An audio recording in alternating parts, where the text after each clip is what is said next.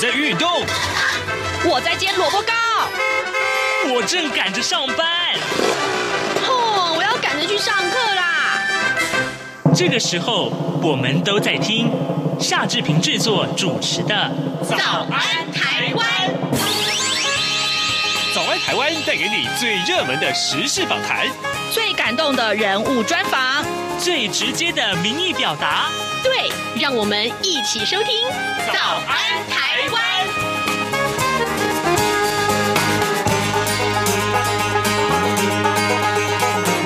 早安台湾，我是夏志平。今天是二零二二年的七月四号，星期一。我们今天要探讨的是反歧视法。为什么台湾需要一部这样的法律呢？马上请您收听今天的访谈单元。早安现场。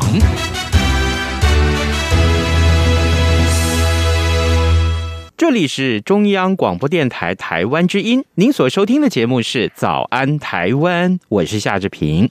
各位听众，呃，记得在不久之前啊，才两个礼拜前吧，我们邀请到听众跟我们一块来关注颜面损伤者的工作权。不知道你是不是已经啊，在收听节目以后，是不是已经上网去连署了脸部平权日这个运动？那么在制作这个议题之后啊，呃，让志平也想到了，其实台湾。很需要一部反歧视法，而事实上呢，过去也曾经有很多人推动过反歧视法的立法行动。那今天呢，我们就特别会邀请到当年曾经参与过推动法案的这位推动者。目前呢，他也是太医生医集团的总经理。而重要的是呢，他是二十一届金风奖，也是全国十大杰出领导人的获奖人杨慧忠。慧忠，早安！视频早安，各位听众朋友，大家早。是，谢谢慧忠，一早又来到了这早安台湾的节目啊。首先，我先请教惠中，过去我们推动反歧视法是在哪一年啊？那当时推动的情况跟背景是什么呢？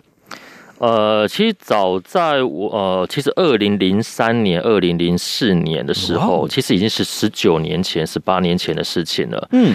哦，那时候呃，我是代表艾滋感染者权益促进会的理事的身份去参与呃这一个立法的呃民间草案的起草人的工作。然后那时候主要是呃台北市律师工会，那当时的理事长是顾立雄律师，他号召来来起草了这一个反歧视法。那本身他在当中，呃，我们因为有各不同的团体，那我本身我是代表了是病友团体的一些，呃，关于呃是不是有受到歧视的问题，那也有一些性别团体，甚至一些原住民团体，哦，甚至当还有一些政治团体等等的一些相关的一些组织啦，哈，就是说在呃我们台湾在当时在将近二十年前那时候，在各个领域各个族群都会有可能碰到一些歧视的问题，对，甚至那时候在那时候也还没有婚姻平权嘛，哈，所以就是在各个领域里面，那本身呃律师律师工会认为说，在这当中，我们台湾需要一部一个专责的法规反歧视法，所以那时候顾立雄律师呃就号召了相关的团体，然后我们来立了这一个法案，对，然后那时候我们也很仔细的在讨论相关的一些立法，对，那包括甚至我觉得顾立雄律师他呃。本身，因为我们在第一线都会很在在乎的是这部法规能不能成为一个诉讼的一个工具，也就是说，你一个法律规例，可是很多民民众只是参考而已，没有去遵守，好像没有实质意义。所以当初顾立雄律师他在。在在设定这个法规是有在做一个可以执行的的一个立法的技术，只是很可惜是我们那两年的这样的一个的一个参与的这个草案，可是后来送交到立法院，然后立法院当然每四年有改选一次嘛，是。对，都不了了之了，所以一直到现在好像大家也没有再提起这件事情，对。当时这个法没有办法完成立法，是不是也是因为大部分的立法委员都会认为说啊，这不是非常 rush 啊，不是非常当当务之急啊？呃，没错，因为呃，毕竟立法院呃有很多法案要审嘛，哈、嗯，所以就这样的立场，当时当时代的立法院的组织跟结构里面会认为这东西太。太像宪法了，哈，他认为也觉得说这东西太高了，因为这对选票没有帮助嘛。哦、因为我们反歧视法基本上关注的都是少数民众的权益嘛，弱势团体。对，所以就会觉得说这样的一个立法是好像民众也不会特别去关心呐。因为当当时，当然我要说，那可能也有时代背景的。像我们这几年，呃，我们台湾的民众的人权意识就提高非常多，但当时那时候。谈歧视、反歧视这个议题，基本上甚至可能媒体都不太关注了。对，所以也许在立法委员就会就会认为他的选择上面，这这样的法案收到这样的草案，但是他就没有排入议程，是蛮可惜的。接下来我想要请教会中的这个议题，也跟当年的这个立法行动有关就是我们除了在上上个礼拜我们关注这个颜面损伤者的这个平权议题之外。那反歧视法其实还涵盖了很多其他族群的平权议题。那不过好好几年前这个立法行动，刚刚会中告诉我们是功败垂成了啊。呃，虽然没有这个立法，但是在很多领域都通过了相关的法案。也就是说，事实上，在这个反歧视法里面，原本要关注的这些弱势族群，事实上他们的权益已经受到了重视了。那可不可以也请教你，后来啊、我们落实在哪些方面？哪一个族群有哪一个法啊？这样子。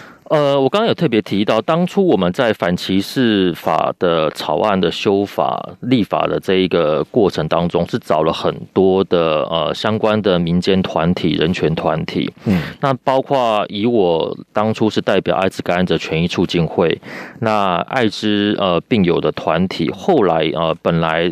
的呃，艾滋的法规后来整部法规也重新的修法，立了一个新的法，所以这对于艾滋感染者的一些照顾跟一些权益上面也有一些哦，就是加入了一些反歧视的条款。嘿，那包括也有呃民呃原住民团体啊，本身原住民的一些相关的一些立法保障反歧视，他们工作也特别都有加入到立法。嗯，然后甚至一些性别团体，不管是妇女团体或同志团体，当初。有参与这个反歧视法的的草案立法，那因为我就说，呃。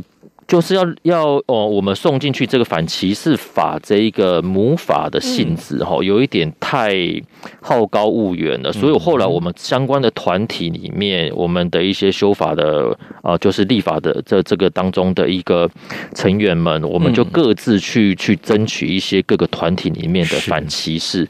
那婚姻平权的部分就是一个我们后来就是修成正果嘛哈，嗯嗯，然后妇女的一些权益的保障，在那时候也。也都有开花结果，所以呢，就是在一些相关的一些。呃，特别法的规范啊，包括连职场上面也特别来订定就业服务法，有特别提到，就是说，呃，就是如果说要保障国民的就业机会平等，那雇主对于啊所雇佣的员工不能以种族啊、阶级啊、年龄、性倾向、性别、容貌、五官、身心障碍等等的身份予以歧视哦。那甚至这个有法则哦。如果说因为所以我们常常看到一些新闻嘛，因为有人因为他的性倾向被被歧视哦，就因为之前像连到我们像二十一世纪，今天今天已经二零二二年，嗯，上礼拜才呃前两个礼拜还有一个新闻是有跨性别的的的的人，他去应征某个连锁的服务业，但是后来因为他是跨性别者，就明白就被就说他不想要，你就要，因为他是把他是。他去应征柜姐嘛？哦，你你不知道志平有没有知道，或听众朋友知道这讯息？他应征百货公司的柜姐。可是后来那个那个主管就说：“哎，可是你是男生啊，你不能穿女装。”可是他就是他是跨性别者，他是穿女装。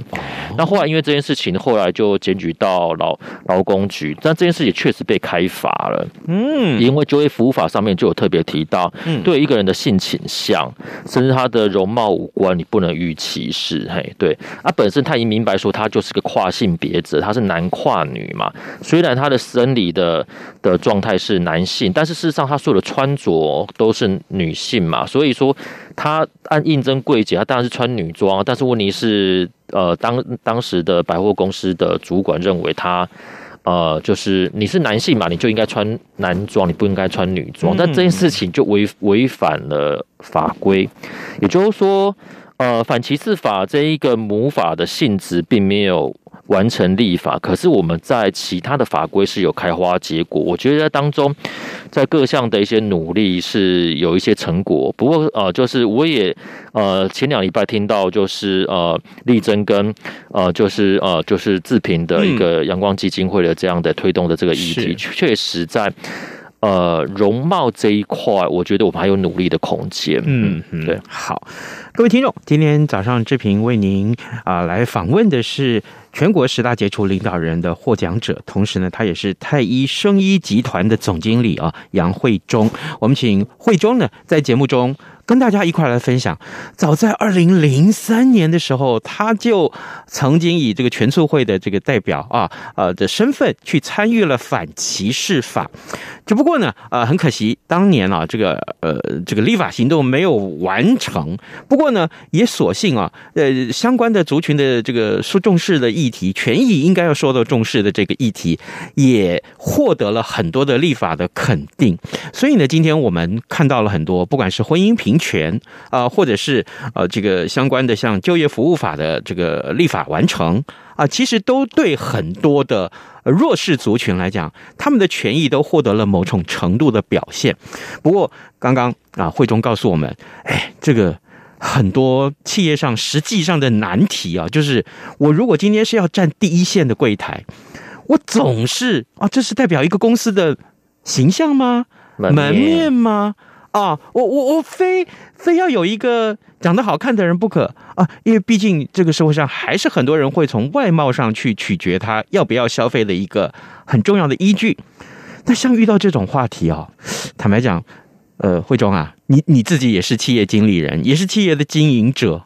那遇到像这种柜台上面哦，这个非得要，真的是好啦，我我可能就算我请不到金城武，我好歹这个不能太差吧？那遇到像这种情况，企业主怎么办呢、啊？我当然不否定哈，我觉得呃，人是一个视觉的动物嘛，哈，就是说对于。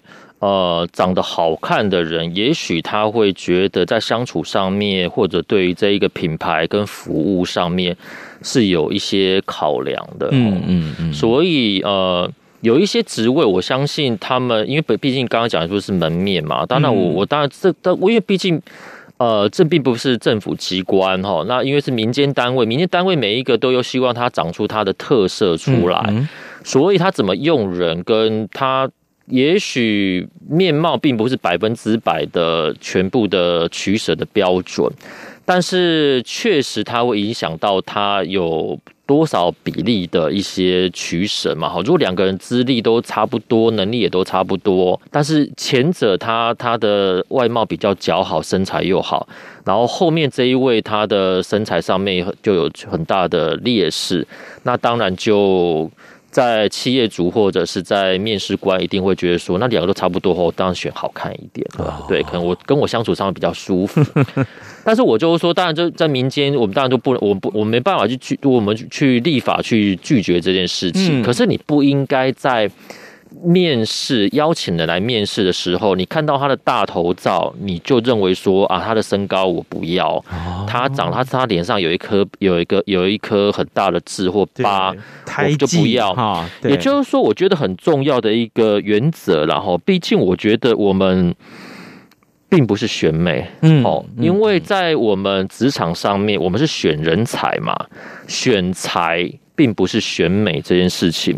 那既然并不是选美的话，那我们应该在呃，我们面试的这一个，既然是一个门槛的话，至少给一些商友。我指的商友就是可能是他并不是声音障碍者，但是他可能是有颜面损伤，或者是可能在呃身高上面不是这么的占优势的人，能够在面试这个门槛上面能够站在。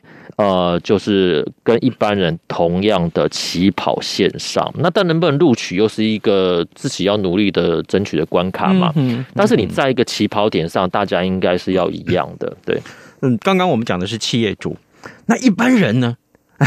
我的意思是说，呃，今天呃，就像我，我比如说我搭飞机啊，刚刚你特别提到这个空服人员的事情，哎，我搭飞机。今天我在这个呃飞机上面来服务我的空姐、空少，假定说，哎，怎么好像明显看起来，呃，未来可能不戴口罩了，他的脸上有一块胎记，哎，哎，我呢，感觉怪怪的，哎呦，哎呦呢，哈哈。那一般的民众怎么办？是不是这样？像其实这种观念，其实也都要修正啊。没错，那我们就在想，我们东方亚洲的呃航空。空服人员基本上都是面貌姣好，包括你身材可能都还不错。嗯，可是你大家有没有注意到，如果你搭欧美的航空公司的空服人员，嗯，很多是老阿公老阿妈，对耶，然后身材可能是已经发福到他可能走道可能都会常常撞到人，或者是 对。但是如果有接触过这两边两者的差别，就会发现，哎，其实很多一些老公啊老阿妈，他非常热。热忱的来服务人，嗯、对，他认为他已经虽然他有些搞不好已经到了退休的年纪，但是他认为说他这一辈子都当空服人员，他非常的骄傲。然后呢，服务热忱，我听我虽然。还没有机会搭过航呃，就是欧美的航空公司啊。但是我很多一些朋友都说，他们很感动，看到这些长辈们，甚至他们可能身材已经走样了，然后白发斑斑，嗯，就是以容貌来看的话，跟亚洲的航空，就是这些漂亮的空姐，然后帅气的空少，嗯，对。我刚用漂漂亮跟帅气，嗯，那你放在这些的一些呃，就是欧美航空公司里面，那你就会发现两边是有落差。可是问题是有影响到他们的服务吗？没有。或者是就对于一些客人的的一个呃，就是当中的他受到的照顾，其实并没有折损嘛。哈，也就是说，在当中我们不能应该只看到呃。就是，也许你在第一眼啊，第一第一秒上面看到，当然会觉得人都喜欢看好看的事物，没有错。嗯，嗯，可是问题是在一个专业上面，空服人员他不是只有端端盘子而已，他还有很多一些安全的救护上面，他的专业，或碰到说，比如说有碰到乱流的时候，该怎么去处理，甚至还有一些紧急护理的工作，这个。长得好看的人，他 如果不会做这些事情，那也是空有一些外貌嘛。所以，呃，我是觉得，当然，我除了是一个人权推动者，那当然我也是一般的老百姓嘛。哈。我当然我会觉得说，当然我也不否定好看的人真的有有一些优势，可是我说我们回到职场上面，他还是又会很多一些扎实的一面嘛。就是说，如果一个你同事是一个长他长得很好看，可是他工作上面常常影响到大家的进度，或者在专业上面常常跟不上大家，你觉得他的好看，你可以忍受他多久？我相信可能三天，你可能就会觉得说，你对于他的好感度其实就没有。没有这么这么这么高了，然后就是说，还是要回归到我们的合作团队跟一些专业。是，所以我常常提醒我自己一句话，然后就是说，我们不能只是相信我们眼睛看到的，这会让我们错失了很多东西。也就是说，我们眼睛看到的，好像才认为才是相信它是真实的哈。但事实上，说真的，很多一些你没看到的东西。哦，就是肉眼上面没有去发现，那个才是很多一些重要的部分。嘿，嗯哼，各位听众，今天早上志平啊，为您聊这个话题，跟两个礼拜以前我们邀请阳光基金会的庄丽珍经理来到节目中聊了，是有延续性的啊。各位还记得吗？当时呃，庄丽珍经理他在节目中跟大家所呼吁的要求的是什么？是除了大家可以上这个连呃连署平台去支持他们之外。很重要的一点是，颜面损伤者啊，他们连面试的第一个机会都没有。而如今呢，诶，假定可以在呃这个递履历的时候，我们可以不用先贴照片，至少让企业主可以开始的第一步是先注重这个人的才能或者是他的经历，而不是长相。这件事情啊，对于一个颜面受损者来讲是何其的重要。因为他们有了第一次的机会，好，这有了第一次机会，就有将来成功的可能。而正好呢，这个话题延续出来，就是反歧视法。我们为您邀请到当初啊，曾经在二零零三年的时候参与反歧视法的立法行动的，呃，这个呃，有杨慧忠来到节目中。慧忠呢，他是太一生医集团的总经理，同时呢，他也是全国十大杰出领导人的获奖者。慧忠。让我们在节目的最后结束之前，再回到呃反歧视法的这个立法行动上面来。嗯，刚刚我们听到很多陈述，我们也庆幸今天台湾社会已经进步到不需要再去用歧视的眼光去看待这么多的人。但是，但是，台湾难道就不需要再有一部反歧视法了吗？我看这个议题可能更重大。好，还有就是，如今我们再来谈这个议题，最需要的关键的力量又是谁呢？好，这这志平就讲到一个关键了哦，嗯、就是说。我们当然刚刚也提到很多的一些，好像呃相关的法规一定都有一些保障了嘛，哈。那在就业环境上面，我们可以来做一些呃反制嘛。如果说啊、呃、一个业主他对于呃我们去应征的时候，哦、呃，就是对我们的容貌啊、五官啊、性别，甚至他啊对我们的党派、宗教有一些呃偏见的话，然后给我们就是。呃，予以歧视的话，我们就可以就是提出申诉嘛，哈。那相关的一些法规也都保障的很好。但是问题是，问法反歧视法，它基为什么会重要？原因是因为它是一个母法的性质。嗯，我就说反歧视法，它是一个母法的性质，就是说它是一个中规所有的，就是它并不是一个呃，就是像刚刚提到的原住民保障法，或者是在啊相关的病友团体、艾滋感染者，或者是性别的一些相关的法律细则的去去去定定，没有错，它是一个特别法，但是。一个母法性只是代表一个国家跟一个对于呃呃特定的族群弱势有一定的关心，它其实它长得很像宪法没有错，但是问题是我就是说它有一个呃很重要的一个概括性的，因为我们有一些。族群，刚刚我提到这么多的相关的法规，一定我们有些漏掉，嗯，漏掉没有去去关注到，它其实常被歧视，嗯，那但是我但很多一些执法特别法没有特别明白对他们保障。我讲，哦，呃，就是阳光基金会推动的这个容貌歧视的部分，就是一个例子，因为。他们只是烧烫伤患者，他并不是身心障碍者。哦，身心障碍者我们都知道，他要受到特别的法，有专责的法规。可是我们有有没有针对一个呃一个烧烫伤患者，他容貌上面可能长得跟别人不一样？可是问题是我们好像认为，可是你又不是智能障碍，你也不是肢体障碍，是你只是烧烫伤。可是烧烫伤对一个人，他原本。好端端的，可能想要去当空服人员，他想要在服务业发展，或者是有什么，他真的想要当模特，难道不能做吗？嗯，就像我们现在知道，呃，其实，在我们台湾的模特界也有呃听障者成为模特，欸、对对，那本身对，没错，那表现也都很好，对，很敬业专业。也就是说，哎、欸，原来呃听障者也可以当模特，嗯，那回过来，嗯，我们。这些呃烧烫伤患者，这些伤友们，他们可以去当模特吗？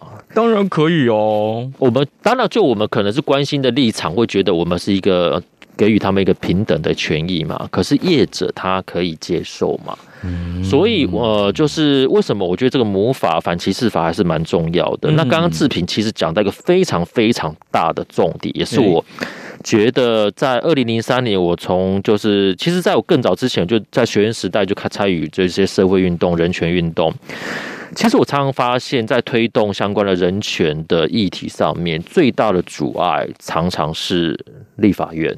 那很多人就会觉得说，为什么立法院不是人权团体吗？你们没有好好去去推动吗？还是说业者没有去做？但是问题是。大家不要忘记一件事，我常常常在一些公开场合问大家说：大家知道我们呃呃法律是由谁定定的？很多都以为是哎是法官吗？是律师吗？还是法律界法律学者？是立法委员，立法委员啊，对，他名字就这么明显，就叫做立法院立法委员，而且他是宪法上面提，就是他唯一能够做立法的工作就是立法院嘛。但是立法院既然他有这么的神圣的宪法赋予的这样一个权柄，能够来做立法，可是问题是，他如果不去立这个相关的立法保障的话，嗯，我们讲那么多在做社会运动，然后民间团体当初你看我们去送草案，但他们连审都不想审嘛，原因是因为他们就会觉得所有的东西没有那么重要。但是我就会说，我常常提到这部分，这都不是我讲的。这个立法怠惰这样的一个名词，常常在大法官解释上面，常常就批判立法院，因为大法官是来做呃，就是宪法解释的部分。常常大法官也对于立法院常常有立法怠惰的情形，所以这个名词并不是我呃我们人权团体来来去指责立法院，是大法官常常在宪在在在解释宪法的时候，常在指责立法院。你该有的一些立法，哈，然后你都没有去做，有一些立法缺漏，立法院的立法怠惰是常常是屡见不鲜的，所以，所以，呃，反歧视法为什么拖到这么久都还没有有一些进度，哈？那我我只能就是说，我周遭也蛮多一些现在又又有新一代的呃立法院的一些好朋友们，现在在当当立法委员的工作，也许我们在。啊，将近二十年前，我们在推动相关的立法。刚刚刚我也特别提到顾顾立雄律师，他本身当初在二零零三年那时候当理事长时奉，他他他号召来做这事。可你看，他后来也去当立法委员了，后来也去当啊金管会主委，现在在在国安会的秘书长。对，所以你看。改朝换代这么久，而当初，呃，我那时候也是非常年轻的时候，到现在已经到了一个中年的这个阶段，我就会觉得没有错。所以志平那时候来，呃，问我就是说，哎，这个为什么这部法规怎么会这么久都还没有完成？我只能就是说，呃，我们民间团体或许还有努力不足的部分，可是我要说，我求回到。就是啊，还是要指责一下立法院，因为你们的唯就是呃整个宪政体制的唯一一个立法的工作是在于立法院。是那立法委员这么神圣的工作，为什么你这个法规没有完成立法？那立法怠惰的这样的一个的背负的罪名，我我真的觉得立法委员真的要吞下来。那当然是，也许现在的立法委员们就是说，可是那是前几届的立法委员他们不做，可是那你们现在呢？嗯，法案也还有在送吗？是对。那现在呃，我们每次我们该有的法案都。没有没有送进去，然后常常在他们要休会的时候再来加开临时会。那我不知道志平或各位听众有没有发现，每次临时会一就平常在会期当中都没有在开会，都就是还有出席率的问题，这被人家诟病嘛。我在选选你出来，可是你都没好意思审法案。等到后来他要放暑假了，休会的时间一天里面可能通过了十几件甚至百件的法案。你这个地方品质，我都会觉得。嗯，我们台湾，这毕竟我还是要说啦，这些立法委员每常都是我们自己民众选出来的，嗯、不管是是选区立委、区立委，或者是呃不分区立法委员，都是直接或间接选出来的民意代表。但是我还是要说，我还是真的觉得，因为毕竟只有立法委员可以立法嘛，我们一般死老百姓没办法去立一部法嘛，哈，对，我们只给建议或给草案。但立法这个这个神圣的工作，我真的觉得立法委员们应该要去来审视，其实很个重要的工作，因为这一个是宪法上面给予的这样的一个很重要的权责。那我相信，呃，现在的立法委，我相信素质上面也许也都比二十年前的立法立法委员更有人权意识。那我们我就来提醒，呃，就是关于呃这个。容貌歧视或相关的一些弱势的保障，有相关的一些保护，反歧视法这个母法的定定，我觉得还是有个必要性。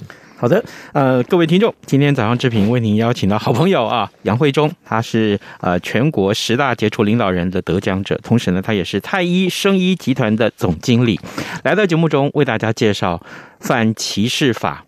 经过他的解释，我相信大家对这个法不但有了概念，而且知道它的重要性。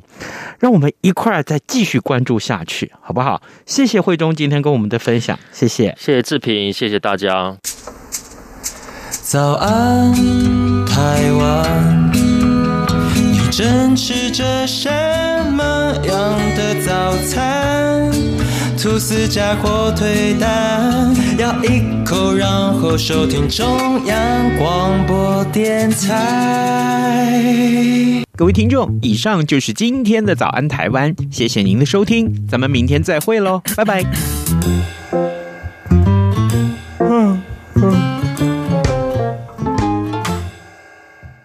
早安。